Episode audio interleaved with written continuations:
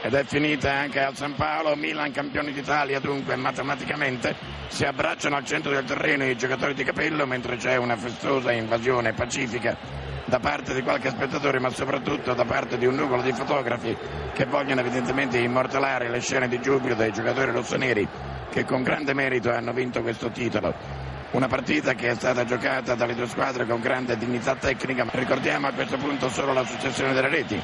Ha aperto la segnatura il Rijkaard al 38 del primo tempo, ha pareggiato per il Napoli Blanca al 16 della ripresa, ammoniti Costa Curta, Francini, Careca, Tassotti e Padovano. Le sostituzioni, Mauro per De Napoli al 46esimo, Puscetto per Francini al 64esimo, Gullit per Fuser al 69esimo, Simone per Bambassa all'84esimo. Ha diretto Pairetto, ribadisco il finale, che consegna lo scudetto al Milan 1-1 tra Napoli e Milan lì nello studio.